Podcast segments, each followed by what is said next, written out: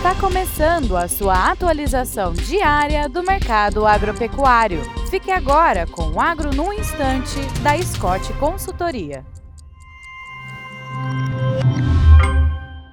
Olá a todos que nos acompanham, Pedro Gonçalves aqui, eu sou engenheiro agrônomo, atuo como analista de mercado na Scott Consultoria e hoje eu venho trazer a atualização né, do cenário de exportação de carne bovina in natura até esse momento de fevereiro, nesses 10 dias úteis do mês.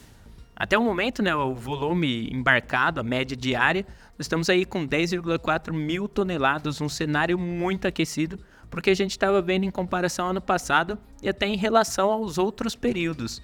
É uma alta de 50% quando comparado a fevereiro de 2023.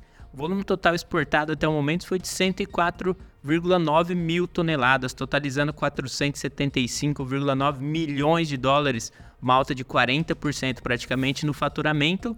Porém, o preço teve um recuo de quase 6%, o preço pago pela tonelada em 4.536 dólares e 80 cents, né?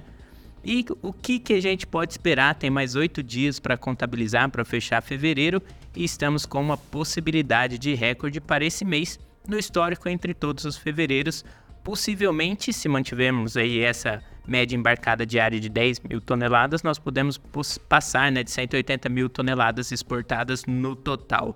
E o que, que a gente está vendo com isso? China, Estados Unidos, Emirados Árabes Unidos, Chile, Egito e México têm sido os principais países compradores da nossa carne bovina.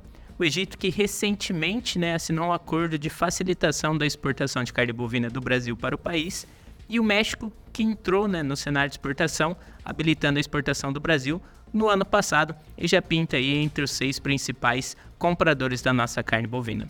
Bom, pessoal, o que eu tinha para trazer hoje era isso. Mais uma vez, muito obrigado, forte abraço a todos vocês e até a próxima.